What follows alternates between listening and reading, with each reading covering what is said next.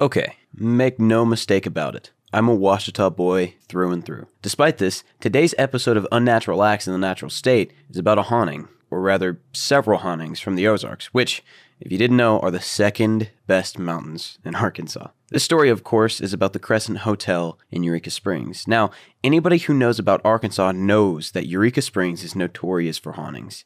It's kind of a magnet for spiritual activity. Even today, walking in downtown Eureka, it's littered with apothecaries and witchy shops, and you're sure to find a ghost tour or two. Above Eureka sits the notoriously haunted Crescent Hotel. From the spirits of negligent and fraudulent doctors to a kitty cat who maybe just never left. It's no wonder the Crescent is absolutely riddled with not only ghost stories, but real, morbid history, serving as possible historical evidence substantiating supernatural activity. This is the Crescent Hotel, quote, America's most haunted hotel. Coming up on Unnatural Acts in the Natural State. Brought to you by Mike's Auto and Diesel. Give them a call at 479 234 9513. A maniac. A raving thing. Cruel eyes studying you. There is a fifth dimension, beyond that which is known to man. It is a dimension as vast as space and as timeless as infinity. It is the middle ground between light and shadow, between science and superstition, and it lies between the pit of man's fears and the summit of his knowledge. This is the dimension of imagination. We all go a little mad sometimes. This is Unnatural Acts in the Natural State.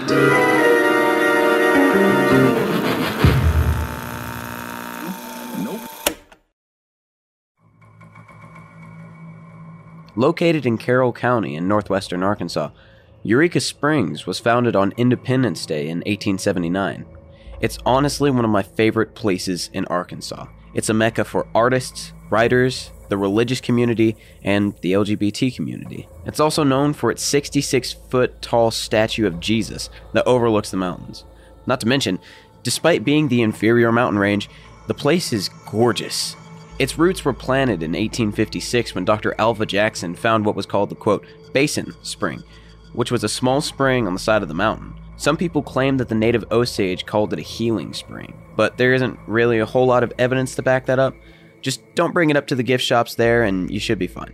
There's actually a small park built around the original basin spring that you can still go visit today for free. Let me tell you, it's beautiful. The spring itself is kind of hard to see at night because you have to look down a large pipe that goes down, and the water is a little wimpy stream and kind of dirty, but the park is beautiful. Especially knowing the history of the place, it's really cool to be there. Dr. Alva Jackson's son had a condition called granular corneal dystrophy, or eye granules. He brought his son to the basin believing the supposedly magic water would heal his eye condition. He dipped his eyes into the water and, wouldn't you know it, his eyes were healed. Now, of course, this was because the water was magic. This has nothing at all to do with the water just being clean, unlike most of the water of that era, right? In any case, Dr. Jackson kept the water's mystical healing abilities under wraps and didn't start using the water to cure people until after the Civil War started four years later. He established a small, makeshift hospital inside of a cave, and I swear this is true. He used the water from that spring to treat his patients. And the crazy thing is, the water actually helped. It's incredible what clean drinking water can do for your health. Liver problems? Here, have some magic healing water that also just so happens to be totally clean and parasite free to flush out your liver. Whether he knew that the water was just clean or if he really thought the water was magic or not, he saw value in it and began to market it as such. In 1865, Dr. Jackson began marketing the water from the basin spring as Dr. Jackson's Eye Water, of course, named after the story involving his son. At this point, people were steadily moving into Eureka, but it wasn't until 1879 when Arkansas Judge J.B. Saunders, who was a friend of Dr. Jackson's from nearby Berryville, Arkansas, began to tell everyone that the spring water had cured him of a crippling leg ailment. Judge Saunders, who was well known in northwest Arkansas, began touting the curative powers of the spring water and soon was promoting Eureka Springs throughout the region. People were now pouring into Eureka Springs. By the end of the year, some reports estimated that between residents and visitors, there were some 10,000 people at a given time in Eureka. Be it for the healing waters or just the opportunity of a new place with not much other businesses, it was a good opportunity for maybe a baker or a blacksmith to set up shop for people. But with the new influx of people coming in, they needed a place to stay, be it temporary, and that's when the Crescent Hotel was founded. I want to be clear here. This isn't the only haunting in Eureka Springs. This isn't even the only haunted hotel. This place is haunted from head to toe, though. Honestly, I can make an entirely new series about all of the hauntings, morbid history, and ghost stories about Eureka Springs. I'm honestly considering it. The Crescent Hotel is definitely at the top of the heap, though, as far as Eureka Springs hauntings go. The Crescent Hotel was built in 1886 and was considered one of the most luxurious hotels in America at the time. It was designed in 1885 by the renowned architect Isaac Taylor, who would go on to design the St. Louis World's Fair in 1901. Planned to be a grand, luxury resort, it was built at a cost of $294,000, which is almost $8.5 million in today's money and it would capitalize on the town's reputation for healing springs. Immigrant laborers from Ireland were brought in to build it, particularly the stonework. According to local legend, one of those stonemasons, a man named Michael, fell to his death, landing in what is now room 218. Remember that, it's going to be a little important later. In 1902, the hotel was leased to the Frisco Railroad, but due to slow business during the winter months, the hotel became the Crescent College for Women. Originally, the college would function as a resort during the summer months, and the college would take over during the slower winter months. But due to the gradual decline, the college would just completely take over eventually. This is where another prevalent horror story comes from.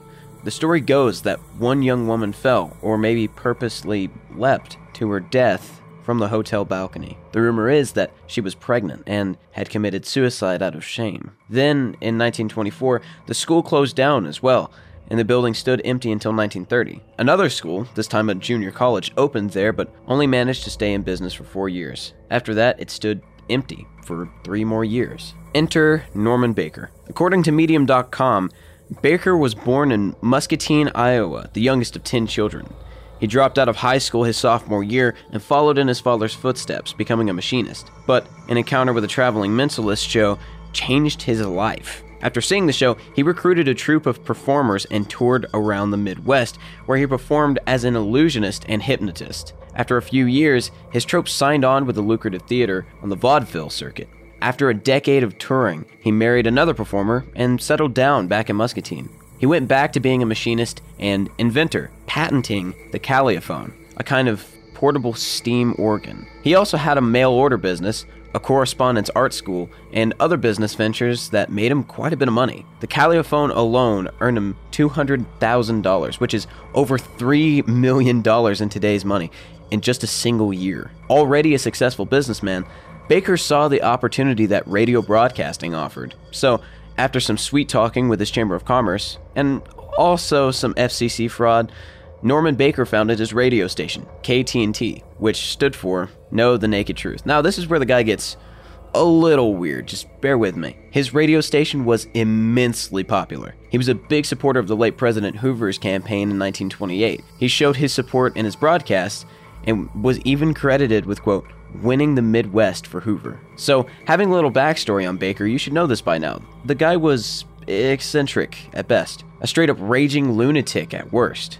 During his broadcasts, he would go off on these crazy conspiracy theory rants. Now, I love conspiracy theories, but I think we can all agree that anti Semitism is disgusting. But that was one of the things he ranted about. Along with this, he would go off about Catholicism, claimed fluoridated water and aluminum pots and pans were toxic, vaccinations were worthless or even poisonous, and just a plot by doctors to fleece people and that the government was covering these things up. I'd like to say that people no longer think like this, but hey, maybe there is something in the water. His anti vax ranting even set off what is known as the quote, cow war. During an outbreak of bovine tuberculosis in the Midwest, he claimed that the newly mandated TB testing of cattle was really a conspiracy theory by veterinarians. He claimed that the vets would falsify positive test results in order to steal, then sell perfectly healthy cattle. He convinced enough ranchers of this through his radio station that they literally ran veterinarians out of town using violence and intimidation rather than submit their herds to TB testing.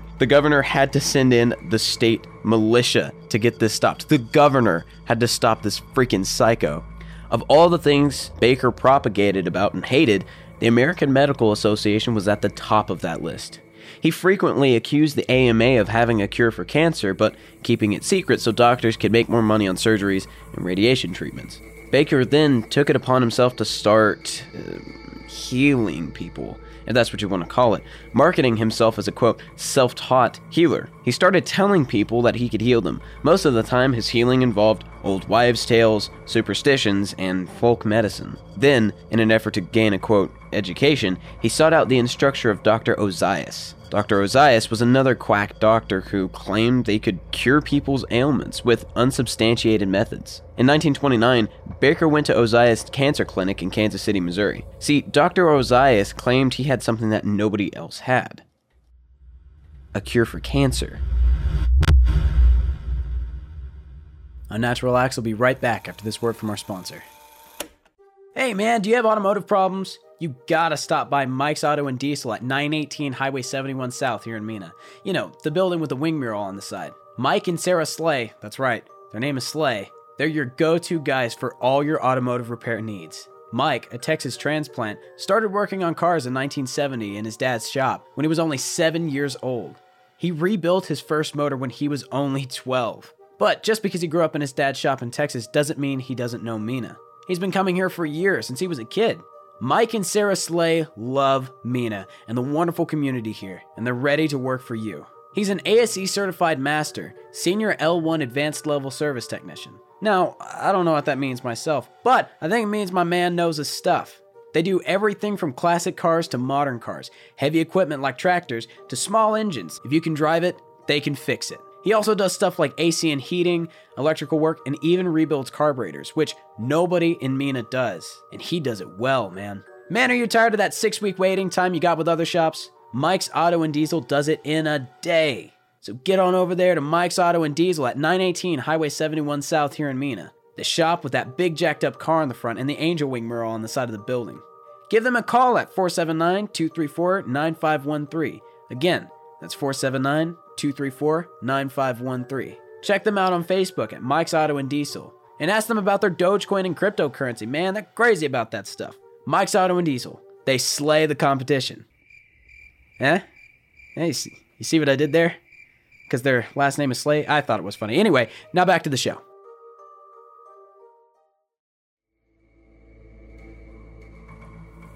What this cure for cancer really was was a blend of corn silk, clover, ground watermelon seeds, and water. So, Baker and Ozias chose five cancer patients to administer the cure to so they could report on their results. Shockingly, they all died. All five patients died. That's not how they reported it, though. To the public's knowledge, every one of the patients miraculously recovered. Baker and Ozias saw it fit to perform live demonstrations of their whacked out medicine live on the air on KTNT. At one point, he even cut away part of one man's skull in front of a crowd of people. But he knew he needed more than just weekend crowds to demonstrate his quote cures to. So, in December 1929, he opened the first Baker Institute in Muscatine, where he claimed he could cure everything from constipation to varicose veins to cancer. He staffed the hospital with chiropractors, osteopaths, and diploma mill MDs, calling them, quote, masters of their profession. And, of course, he promoted it heavily on KTNT.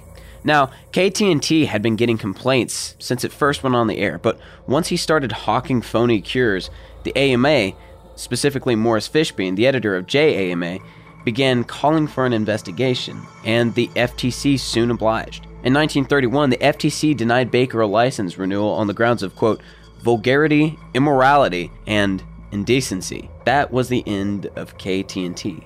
But Baker still had his newsletter and, of course, the Baker Institute. He had a newsletter that he was sending out to all of his listeners and his patients, if that's what you want to call them. And since Baker couldn't technically practice medicine, he had his quote, real doctors do his bidding. He would charge his patients up to $1,000 per treatment. Injections with Ozias watermelon seed formula, which he began adding carbolic acid to, or else his own formula, which made up of equally parts alcohol, glycerin, and carbolic acid. Quick little fact about carbolic acid that's a chemical that Nazis actually used to euthanize Jews. Sick stuff. I don't want to say that he's Nazi esque, but the propaganda, the lying, the killing, I don't know. Anyway, he actually tried to sue the AMA and thanks to what came out at the trial, he was later charged with practicing medicine without a license. So he fled to Mexico, the border town of Nuevo Laredo to be exact. There, he ran a 100,000 watt border blaster station,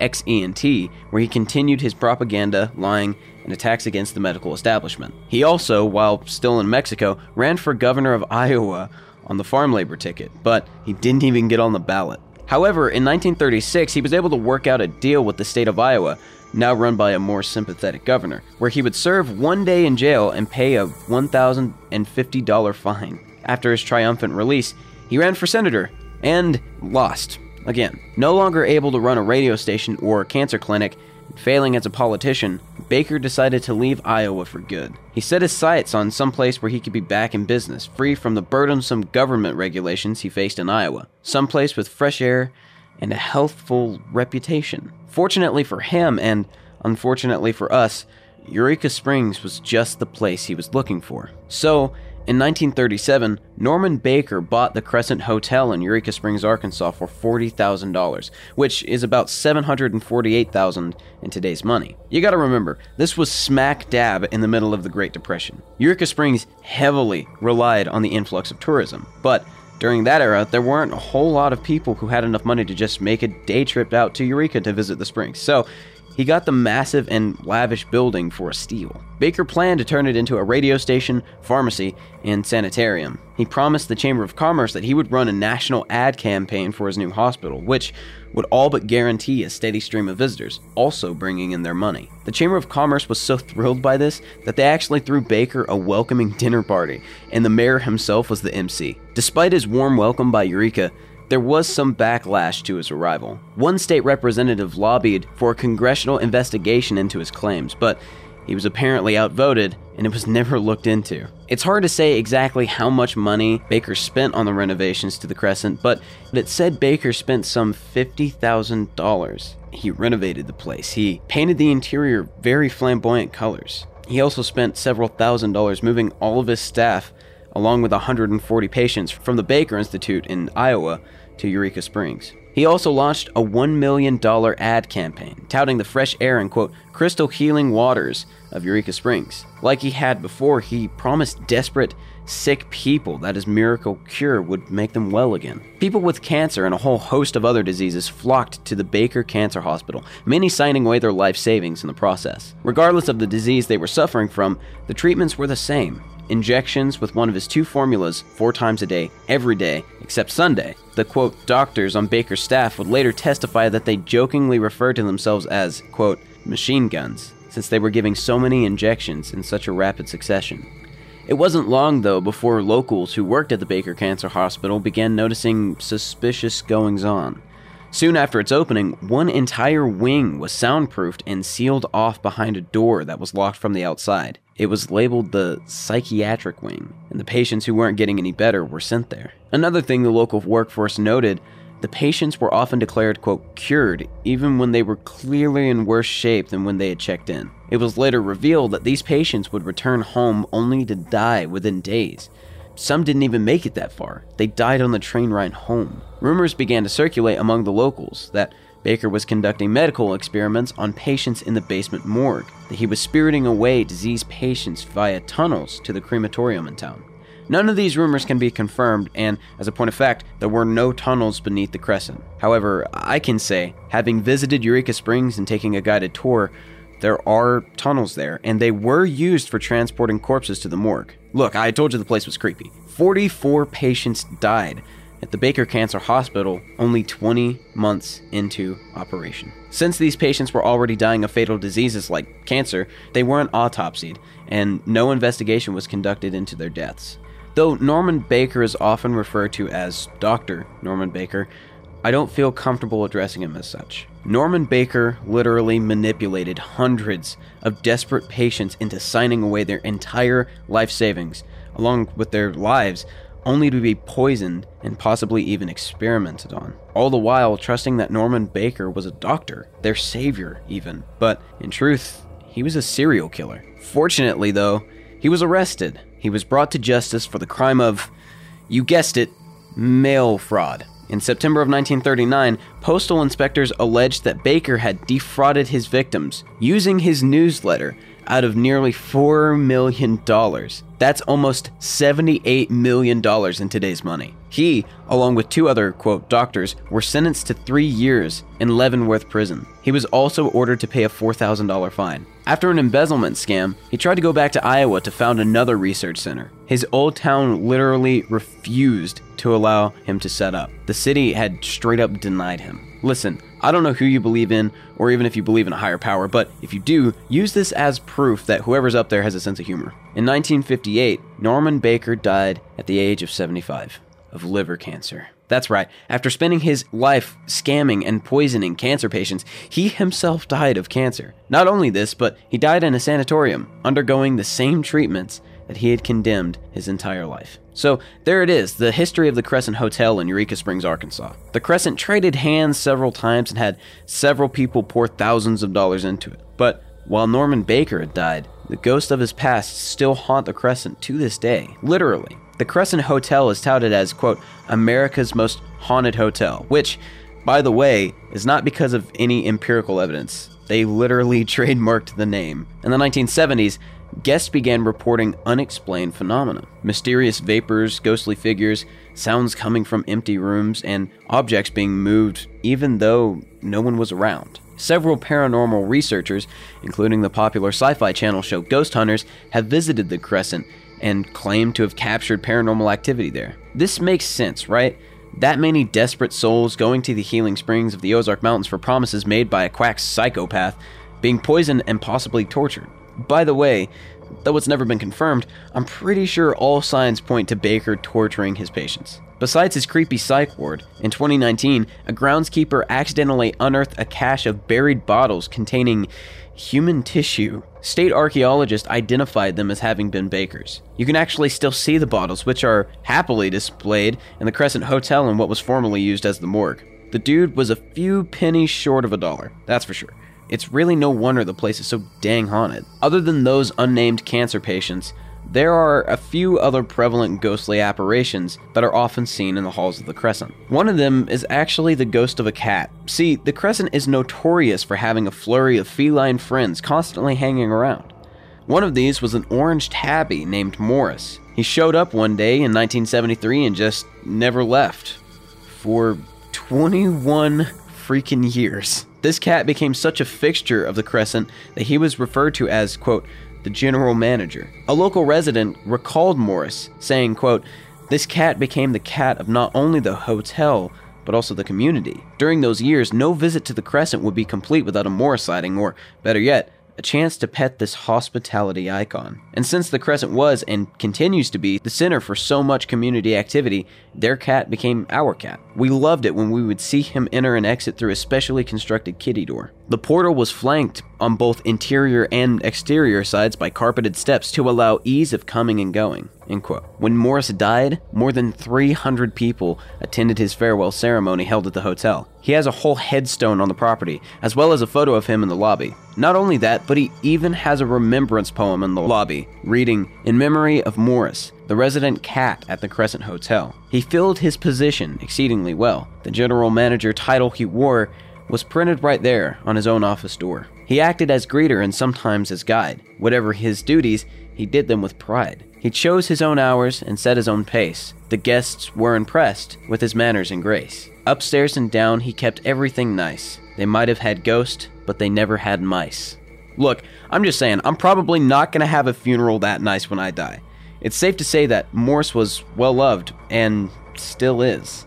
If you go to the Crescent Hotel today, you may just have an encounter with him. It has been reported quite often by hotel guests, especially when they're seated in the lobby near Morris' pictorial homage, that they have felt a cat rub up against their legs.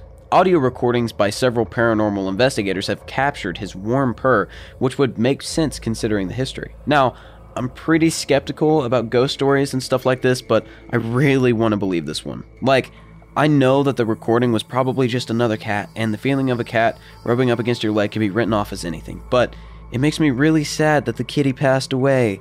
So, against my rational judgment, I'm choosing to believe that the cat is still there, warmly greeting visitors in the front lobby. Another prevalent ghost story is that of Michael, an Irish stonemason who worked on the building of the Crescent. Michael, whom I previously mentioned, fell off the very top of the building, and hit a beam on the second floor, room 218. Room 218 is now known as Michael's room. Reports of paranormal activity in his room include hair pulling, pushing, scratching, whispering, things moving on their own, even reports of the shower curtain pulling open by itself. Though now you won't be able to experience that, as they've replaced the curtains with sliding glass doors. Michael is also said to be fond of women. Room 218 is widely considered the most haunted room in the hotel, Michael being the most active spirit known of. You can still rent the room and stay in it, actually, but it's hard to make reservations considering the popularity of the place. There are a ridiculously, honestly alarming amount of ghost stories from the Crescent Hotel. Like, those are just a couple. There's also the ghost of the also previously mentioned pregnant woman who attended the Crescent College for Women,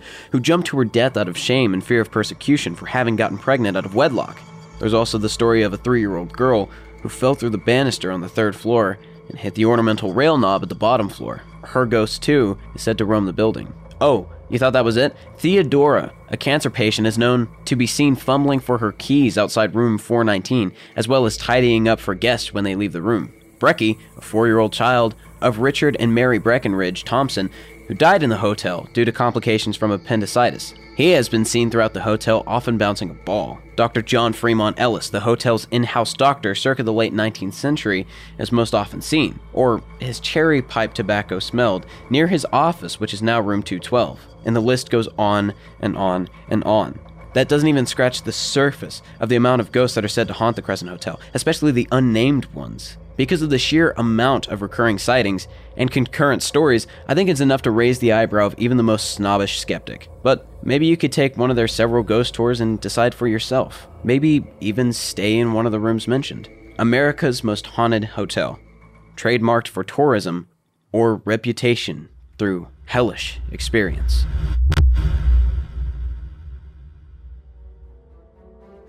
Hey, thanks for listening to Unnatural Acts in the Natural State. Be sure to follow us in other awesome shows on Facebook, Instagram, MySpace. Well, probably not in MySpace. But check us out. We're the Ouachita Podcast. That's podcast plural. Also, be sure to check out the other amazing shows at thewashitapodcast.com. That's again podcast plural. With an S. At the end of it. Someone should really look into that MySpace thing. Brought to you by Mike's Auto and Diesel. Give them a call at 479 234 9513. For research for this episode, I used Encyclopedia of encyclopediaofarkansas.net, eurekasprings.com, crescenthotel.com, and a YouTube video from Eclectic South, where he toured the hotel. I think the biggest resource for this episode was definitely the article written by Delaney R. Bartlett on Medium.com. I seriously couldn't have done this episode without their article, so God bless them. Links for my sources are, as always, in the description. Partial credit for this episode goes to, well, freaking everybody who told me to do it. Specifically, though, Corinne Branson, who went on a ghost tour with me in Eureka Springs and held my hand through the claustrophobia. Script written by and all audio production by myself, Trey Youngdahl. Check out my website, treyyoungdahl.com. That's T R E Y Y O U N G D A H L dot com. Follow me on Facebook at Trey Youngdahl. Again, that's T R E Y Y O U N G D A H L. Keep the shameless plug going by following me on Instagram at youngish.trey. That's Y O U N G I S H dot Trey. Thanks for listening, and remember to stay safe and stay spooky.